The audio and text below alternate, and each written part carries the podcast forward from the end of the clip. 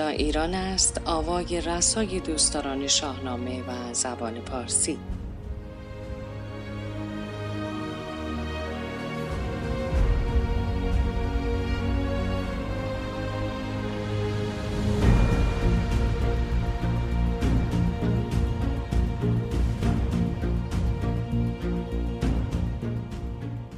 با درود به شما همراهان گرامی رادیو شاهنامه.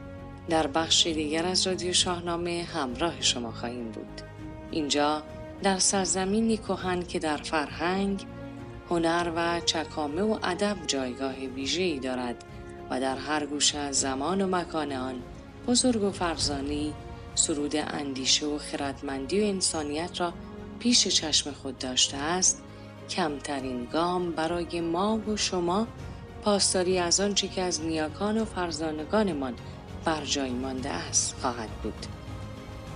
از شما می خواهیم که در راه پاسداری از زبان پارسی و فرهنگ ورجاوند و اهورایی ایران زمین کوشا باشید. به یاد داشته باشیم که با مرگ زبان پارسی ملتی خواهد مرد. ملتی که فراتر از جغرافیای اکنون ایران زمین را در بر می‌گیرد. به یاد داشته باشیم که در راه زنده نگاه داشتن و پاسداری از زبان پارسی چه رنجهایی برده شده و از یاد نبریم که زنده ماندن زبان پارسی زنده ماندن ماست. با این سخن بخش 29 رادیو شاهنامه را به شما همراهان گرامی و شنوندگان اندیشمند پیشکش می‌کنیم.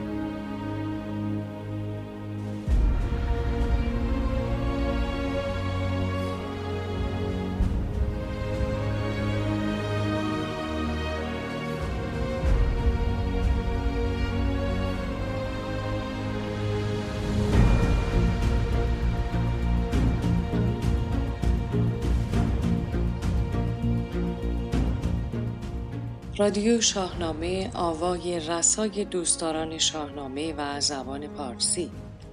آنچه در بخش 29 رادیو شاهنامه خواهید شنید.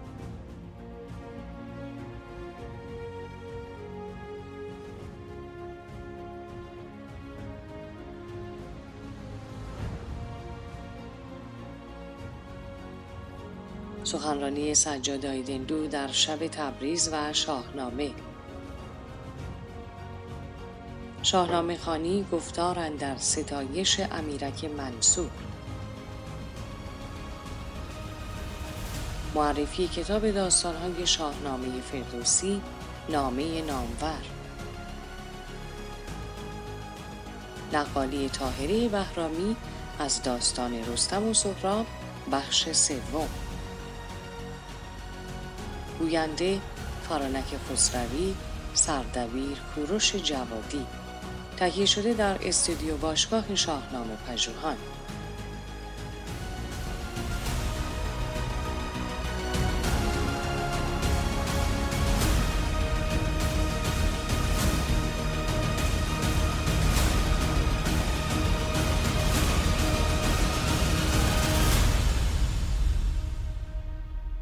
در بخش پیشین رادیو شاهنامه بخش 28 شما را با کتاب آذربایجان و شاهنامه اثر شاهنامه پژوه نامدار سرزمینمان سجاد آیدنلو آشنا کردیم. همچنین گفتیم که در این کتاب به ارزش و جایگاه آذربایجان در شاهنامه به خوبی پرداخته شده است. در بخش 29 سخنرانی سجاد آیدنلو درباره آذربایجان و شاهنامه را برای شما برگزیدیم که از شما می‌خواهم به آن گوش بسپارید. این سخنرانی در شب تبریز و شاهنامه به کوشش مجله بخارا ایراد شده است. به نام خداوند جان و خرد از این برتر اندیشه بر اکنون نه به تبریز و به ایران تنها دنیا همه یک دهان به پهنای فلک بگشوده به اعجاب و به تحسین تمام با هرچه زبان و ترجمان دل و جان در گوش تو با دهان پر می‌گویند. فردوسی و شاهنامه جاویدانند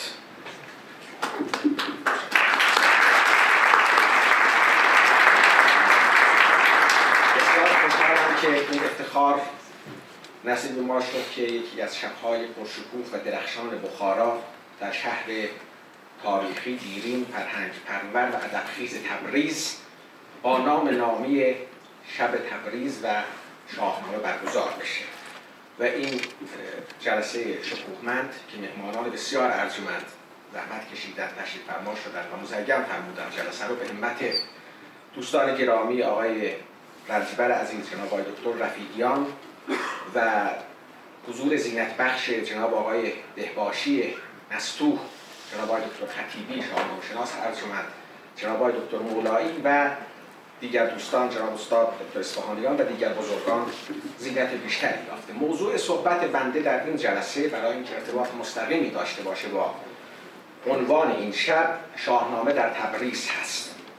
آقای رنجبر این جلسه رو به این شب رو تقدیم کردن به شاهنامه شناسان بزرگ و با مبالغه ای که ویژگی شاهنامه خانان هست بنده هم در زیل این بزرگان نام بردن به عنوان کمترین و کوچکترین شاگرد این کسان. من اجازه می‌خوام اگر بتوانیم مثل مقالات و کتاب ها سخنرانی و هم و نام کس یا کسانی تقدیم بکنیم سخنان مختصر خودم رو به خاطره همیشه تابناک و جاودان شادروان حضرت استاد دکتر سرکاراتی رحمت الله علیهم با زمین جمع چون نباید گفت علیه. ایشون به تنهایی تقدیم کنم دوستان حاضر در جلسه عموما مستحضر هستند که در حماسه ملی ایران از آذربایجان یا به تعبیر فردوسی آذرآبادگان و برخی از شهرها و نواحی او سخن رفته. اما مشخصا ما نام تبریز رو در شاهنامه نمی‌دانیم. منتها اگر شما تاریخ فرهنگی ادبی و اجتماعی ایران رو در هزار سال گذشته بررسی بفرمایید به رغم عدم ذکر مشخص و مستقیم نام تبریز در شاهنامه شاهنامه در تبریز و میان تبریزیان به شیوه های مختلف مورد اقبال توجه و احترام میدیم که بنده می‌خوام در حدی که فرصتمون اجازه بده برخی از این توجهات و رویکردهای تبریزیان رو به شاهنامه در اینجا مرور بکنیم با هم. البته برخی از این مسائل و موضوعات و نکات در سخنان و نوشته های دیگران و از جمله بنده حقیق قبلا گفته شده منتها اونها. برای اطلاع برخی از دوستانی که اهلان اونها را نخواندن و نشنیدن راه نخواهد بود. نخستین نکته ای که البته جای بحث بسیار مفصل داره و در حد رساله های دانشجویی و تحقیقات مفصل می‌توان با آن پرداخت تأثیرات شعرا و ادبای تبریز در هر دو حوزه نظم و نصر به شیوه های مختلف از شاهنامه فردوسی هست به نکته بسیار جالب این هست که پیشینه این توجه و تأثیر پذیری تقریبا به قدمت خود شاهنامه هست. یعنی ما از نخستین سندی که در این حوزه در اختیار داریم دیوان قطران تبریزی هست و بنابر قرائنی از حدود سالهای 420 هجری قمری. یعنی چند سال بعد از فوت فردوسی شاهنامه نسخه از شاهنامه در تبریز در دسترس ادبا بوده و قطران تبریزی مستقیما از این متن استفاده کرده این توجهات رو شما می‌تونید از قطران تا مرحوم استاد شهریار تبریزی به شیوه های مختلف بررسی بکنید و مقالات مفصل متعددی می‌توان در این زمینه نوشت کما اینکه برخی از این جهات هم توجه شد. در زید همین مسئله ما منظومه های پیرو شاهنامه رو در تبریز یا از سوی ادبای تبریزی داریم. یعنی آثاری که در صده های پس از فردوسی منتها به تقلید از سبک و سیاق شاهنامه در موضوعات مختلف به نظم کشیده شده که یکی از اونها شاهنامه احمد تبریزی هست در قرن هشتم که هنوز هم متاسفانه به شیوه علمی چاپ و منتشر نشده. صورت دستنویس هست. نکته دیگر شواهدی هست که از ابیات شاهنامه به گواه لغات در فرهنگ های تدوین شده در این شهر ما می‌بینیم. و این نکته بسیار مهمی هست. هم به لحاظ معنی گذاری لغات و هم به لحاظ ضبط ابیاتی که در این فرهنگ های کهن به شاهد اومده. از نمونه های مشهور این فرهنگ ها ما می‌تونیم سهاح الفرس هندوشاه نخجوانی رو نام ببریم که در سال 728 هجری قمری در همه شهر تبریز تعلیف شده. و اگر این رو شما ملاحظه بفرمایید که چاپ شده و ورق بزنید در مقابل برخی از واژه ها ابیاتی از شاهنامه به شاهد اون لغت اومده که بسیار مهم هست. مسئله مهم دیگری که در صحبت های سخنرانان محترم هم بود استنساخ یعنی کتابت یا نگارگری نسخه های شاهنامه در شهر تبریز هست. برخی از مهمترین نسخه شاهنامه چه به لحاظ متن شناسی چه به لحاظ ارزش های هنری در همین شهر تبریز فراهم شده. از جمله شاهنامه بزرگ ایلخانی معروف به شاهنامه دموت که صبح همای دکتر خطیبی در کتاب فروشی ده خدا اشاره فرمودن در فاصله حدود سالهای 730 تا 737 هجری قمری نگاره های بسیار ارزشمند که اشاره فرمودن میلیون ها دلار خرید و فروش میشه در همین تبریز مصور شده.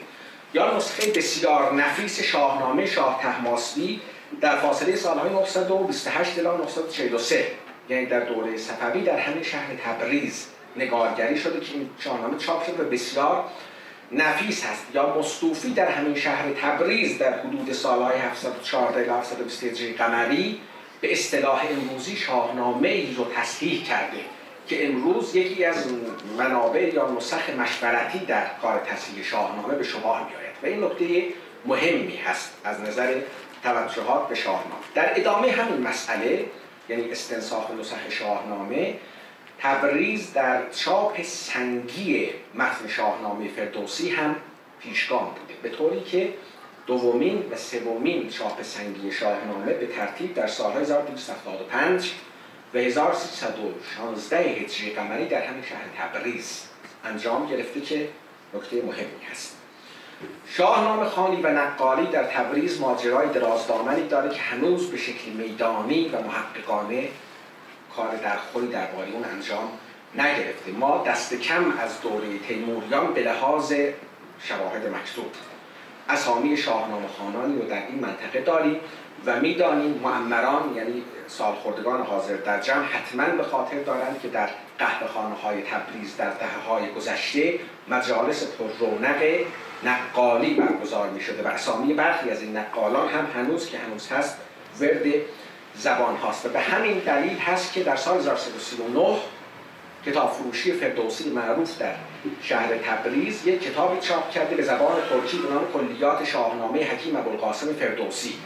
منتها این کتاب شاهنامه نیست یک تومار نقالی هست که به نصف ترکی در واقع چاپ شده و شواهدی در اون متن هست که نشون میده برخی از داستانهای اون به دوره صفوی و افشاری می‌رسه از نظر قدمت. این متن هم به لحاظ اشارات داستانی جدید و هم به لحاظ واژگانی نکته های در خور توجهی درش هست.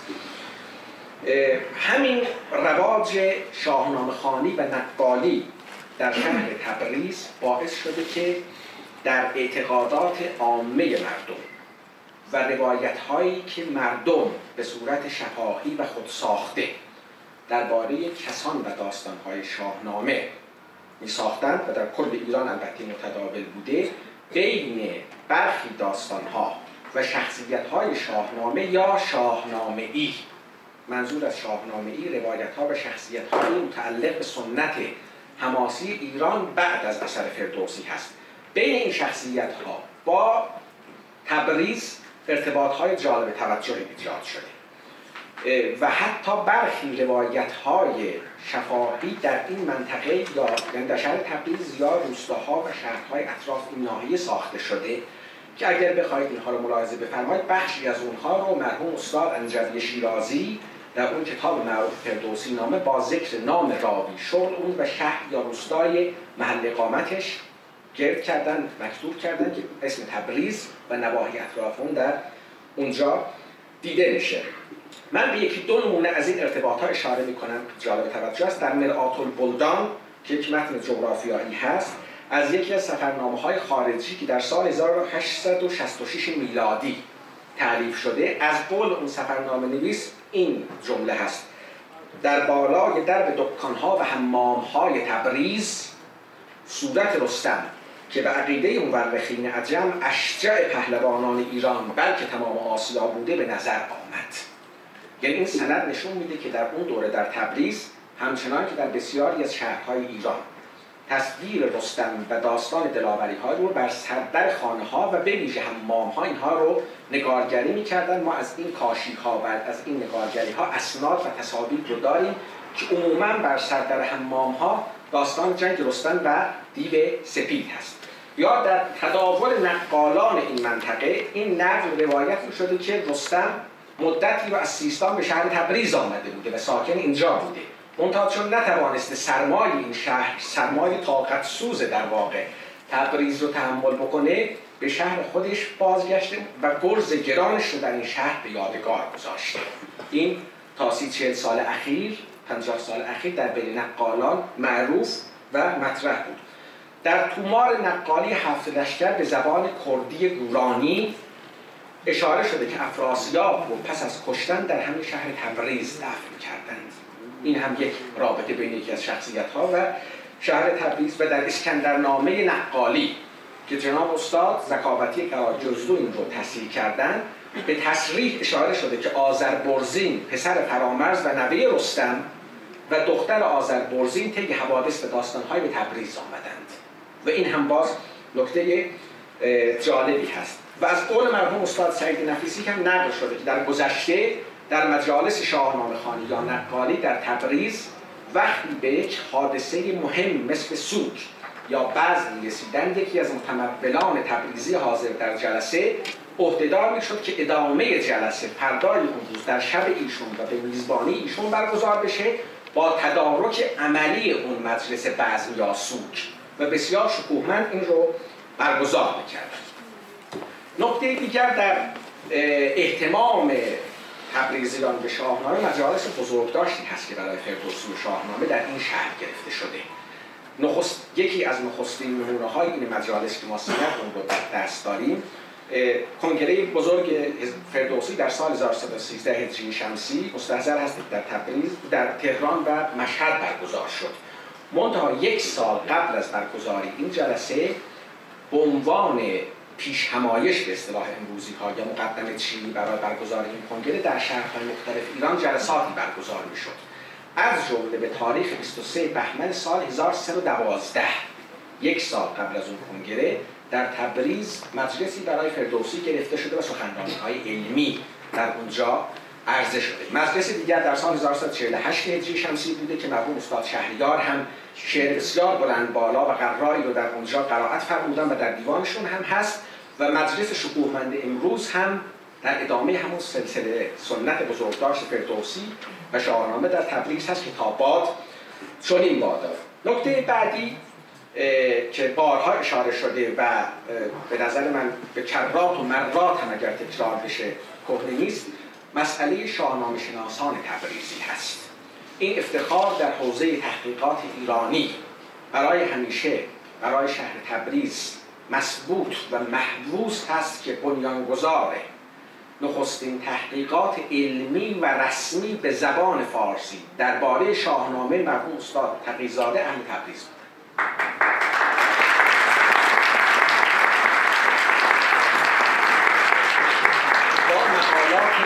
عالمانه ای که در مجله کاوه در آلمان نوشتن و بعدها اینها تجدید چاپ شد.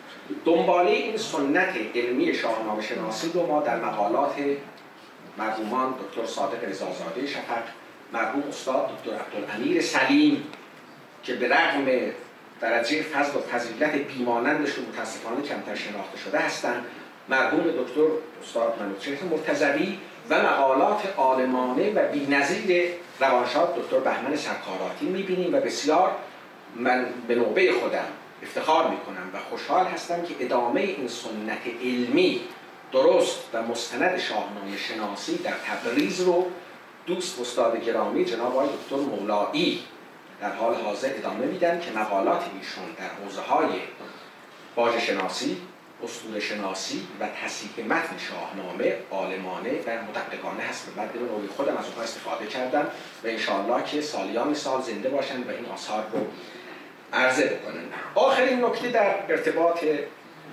شهر تبریز با شاهنامه که من در همین جا پیشنهاد می‌کنم و تقاضا می‌کنم از دوستان جوان و علاقمند که در این حوزه به صورت میدانی چون نیازمند تحقیقات عملی و میدانی هست تا نظری تحقیق بکنن بررسی انواع رویکردهای هنرمندان برجسته شهر تبریز در حوزه های مختلف هنری. ام از فرش بافی نقاشی خطاطی نمایشنامه نویسی حکاکی و غیره و غیره به شاهنامه فردوسی هست چون ما نمونه های مختلفی رو داریم. از گذشته عرض کردم در شاه در تبریز برخی از نفیسترین نسخ شاهنامه مصور شده. یکی از کاتبان شاهنامه بایسونقوری جعفر تبریزی نام هست و یا مثلا در کارگاه فرش کهنمویی در همین شهر فرش بسیار شکوهمند و بزرگی بافته شده آراسته به ابیات و مجالس یعنی تصویرهای داستانهای شاهنامه. این رو دوستان علاقمند واقعا جای کار داره که پیگیر بشن به صورت میدانی ببینیم که دیگر هنرمندان تبریزی هم در گذشته و هم در دوره معاصر چه رویکردهایی به شاهنامه داشتن و چه استفاده هایی از این اثر رو در حوزه های مختلف انجام دادن. به نظر من در حد رساله کارشناسی ارشد یا دکتری هم در رشته های هنر به شکل میان رشته‌ای بین هنر و ادبیات میشه این کار رو انجام داد. سخنم را تمام می‌کنم.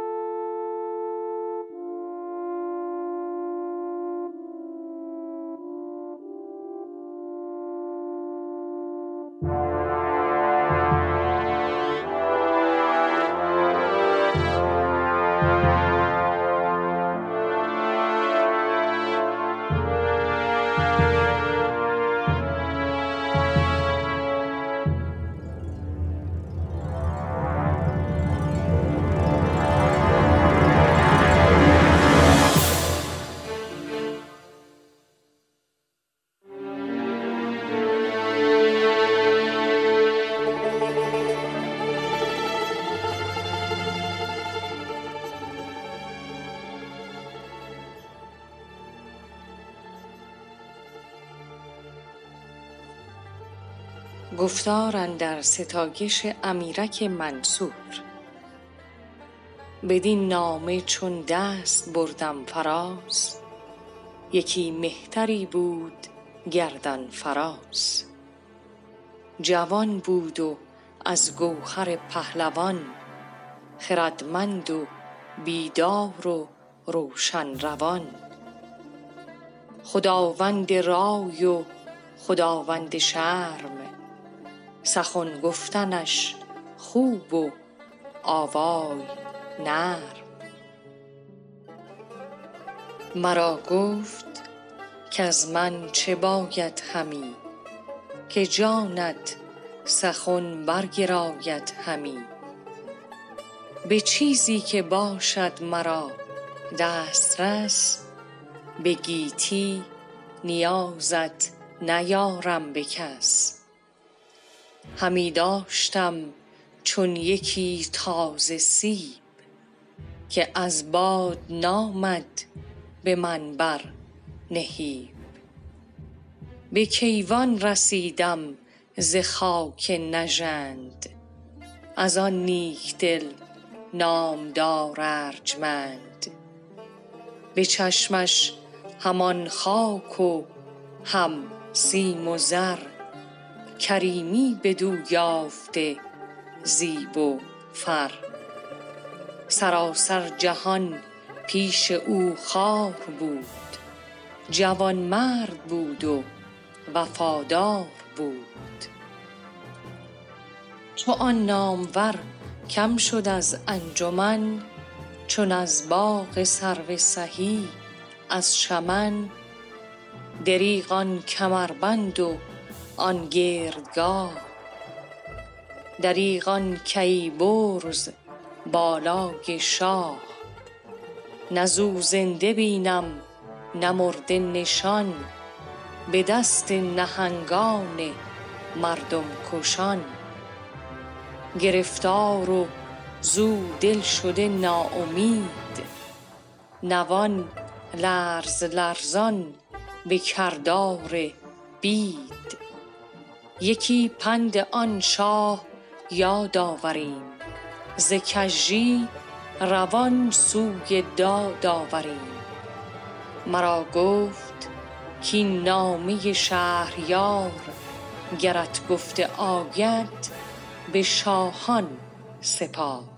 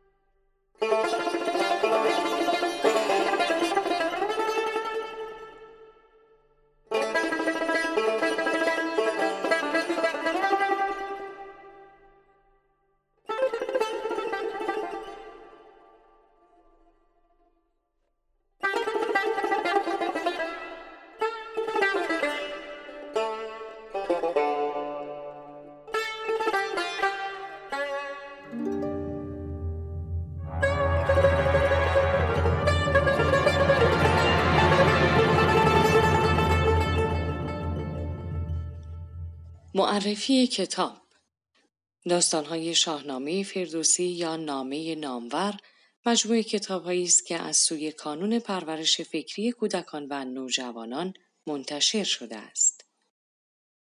بسیاری از خانواده های ایرانی برای آشنایی فرزندانشان با شاهنامه به دنبال اثری بودند که بتواند داستانهای شاهنامه را به بیانی شیوا و ساده به همراه تصاویری جذاب روایت کرده و سبب ایجاد پیوندی میان کودکان و شاهنامه شود. به نظر می رسد که مجموعه کتاب های داستان های شاهنامه یا نامه نامور در این کار پیروز بوده است و توانسته گام مهمی در زمینه آشنایی کودکان با شاهنامه بردارد.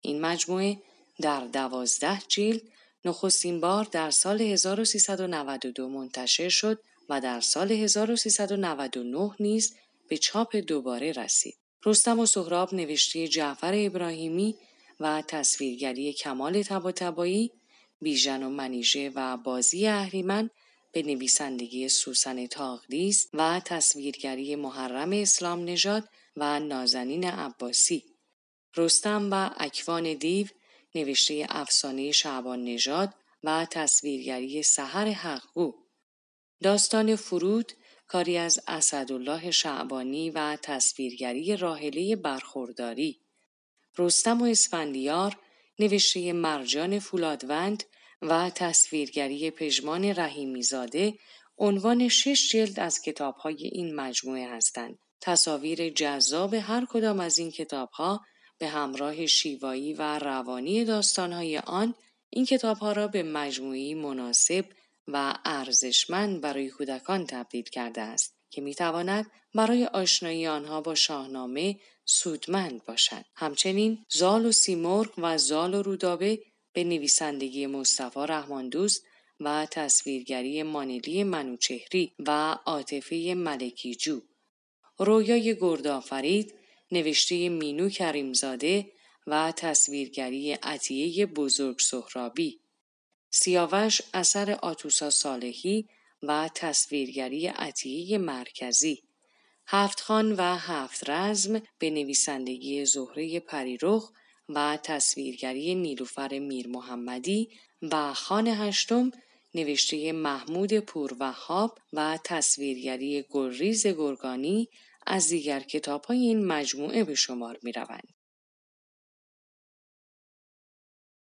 از این مجموعه کتاب ها داستان هفت خان و هفت رزم در فهرست کلاق سفید کتابخانه مونیخ 2014 قرار گرفته است. این مجموعه داستانهای شاهنامه یا نامه نامور همچنین تاکنون برگزیده هشتمین دوره جایزی کتاب برتر کودک و نوجوان و برگزیده شورای کتاب کودک نیز شده است. کتاب رستم و اکوان دیو از این مجموعه به چاپ هشتم و یازده عنوان دیگر از آن به چاپ چهارم رسیدند. این کتابها با توجه به شرایط ویژه مالی خانواده های ایرانی نیز دارای قیمتی مناسب از دوازده هزار تومان تا 20 هزار تومان می باشند. این کتاب را به همه خانواده های ایرانی که دل در گروی شاهنامه دارند پیشنهاد می کنیم.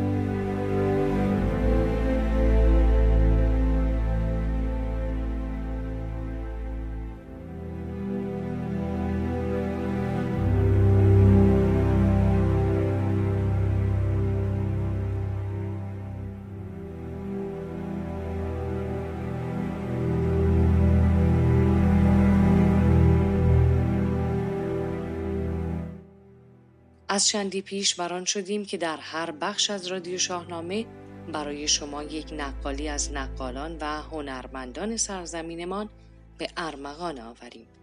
امروز نیز بخش سوم نقالی تاهری بهرامی از داستان رستم و سهراب را خواهید شنید.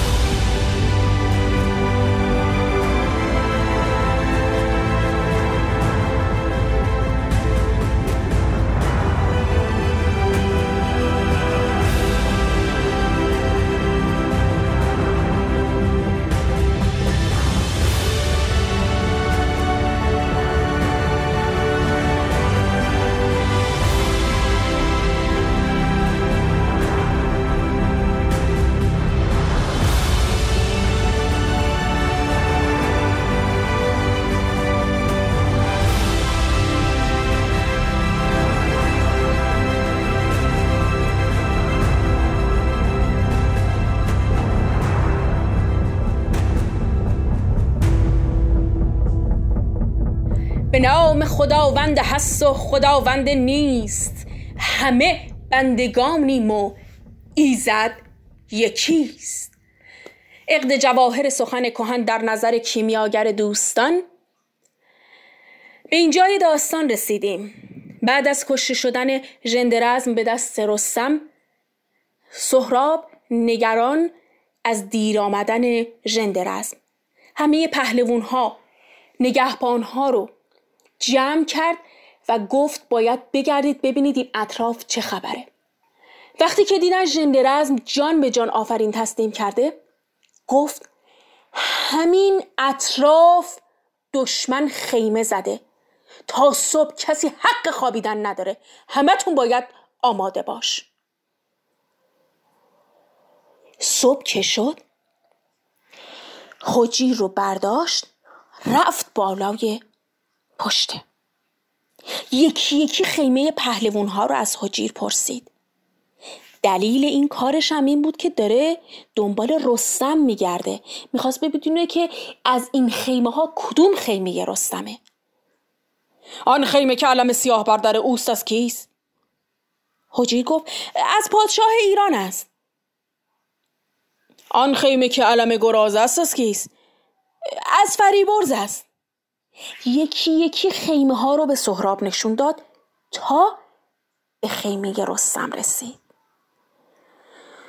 آن خیمه زرنگاری که علم اجدها پیکر بر پای کردند و اسب سمندی بر در اون بستند و کمندی از پوست دیو بر در خیمه آویزان است و پهلوانی بر روی آن نشسته و خفتان از پوست ببر پوشیده و مقفری از کله دیو بر سر گذاشته شنیدم که خیمه رستم است حجیر گفت رستم نیست. اون پهلوانیه که از چین به خدمت کیکاووس آمده. رستم هنوز در زابل و نیومده.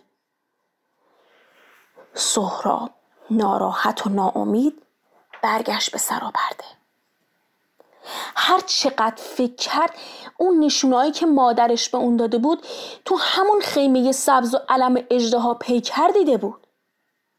هر چقدر حجیر رو سوگن داد اون راستش رو نگفت. بهش گفت تا کی می‌خوای اسم رستم رو از من بپرسی؟ بابا من از تو پنهون نمی کنم اگر رستم تو این سپاه بود من به تو می‌گفتم تا زهرت آب شه. رستم از خودش دلاوریه که کوها در نظر اون نمیان. تو خود تفلی تا به یه سیلی اونم نداری. این حرفا رو حجیر زد. سهراب از شنیدن این حرفا آشفته شد لباس رزم به تنش کرد و زد به دل دشمن. رسیدنش به سمت خیمه کیکاووس یک نعره از گل جگر کشید. چرا کرده ای نام کاووس کی که در جنگ شیران نداری تو پی؟ این رو گفت دست برد به نیزه. رفت سمت خیمه به چماق خیمه کاووس بند کرد قوت گرفت. خیمه رو با هفتاد خستون برکند و بر سر اون نگون کرد. کاووس نهره زد که ای دلاوران؟ رستم را خبر کنید که خودش رو برسونه تا دست بیداد این ترک را از سر من کوتاه کنه. توس این خبر رو به رستم رسون. رستم که خیلی ناراحته از دست کیکاووس و اون کارهایی که در جنگ مازنداران و هاماوران کرده و این ناراحتی و اخمی که توی همین برگشتش برای کمک به ایرانی کرده هنوز ازش ناراحته. با خودش گفت من از کاووس چه نیکویی دیدم به جز مهنت و غم. ولی بعد گفت گله به امروز نمی‌رسه. اینجا از خودگذشتگی و اینکه این پهلوون هر جایی که به کمکش احتیاج دارن چشم میبنده به تمام بدیایی که بهش کردن به تمام خصومت هایی که هست. و به ما این دست رو میده که اگر ما از کسی ناراحتیم رنجیده ایم ولی اگر کمکی از ما برمیاد انجام بدیم. و این فکر رو نکنیم که من می‌تونم اینجا تلافی کنم. خب طول سخن باعث ملال. این خبر رو توس. به رستم رسون رستم جهان پهلوان ایران قد و قامتش از جا بلند شد بفرمود تا رخش را زین کنند. دمن در دم نای زرین کنند. ز خیمه نگه کرد رستم به دشت ز ره گیو را دید چند در گذشت نهاد از بر رخش رخشنده زین همی گفت گرگین که بشتاب. این همی بست روحام با گرز تنگ. به برگستوان برزده توز چنگ. همی این بدان آن بدان گفت زود تن.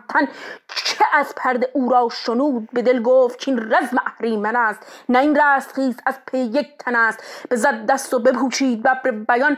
ببست آن کیانی کمر برمیان سوار بر رخش تاخت به سمت سهراب. رسیدنش به سمت سهراب. ای تورانی سراپرده بر سر ایرانی خراب می‌کنی؟ سهراب تا چشش افتاد به رستم گفت تمام نشانی هایی که مادرم داده بود این آدم داره. رستمه. شک ندارم که رستمه.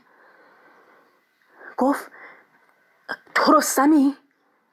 رستم نیم. گفت ز نام تو کردم بسی جستجوی. نگفتند با من تو با من بگوی. رستم نیستم. سهراب قلبش داره می‌زنه. خونش به جوش اومده. یه مهری از این آدم به دلش نشسته.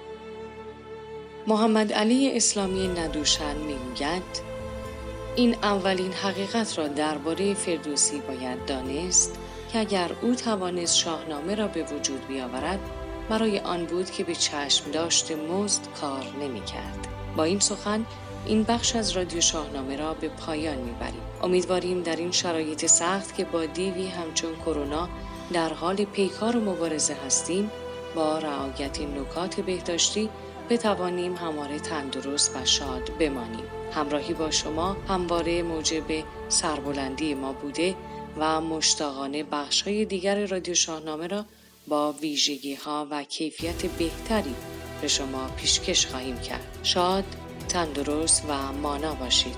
بدرود.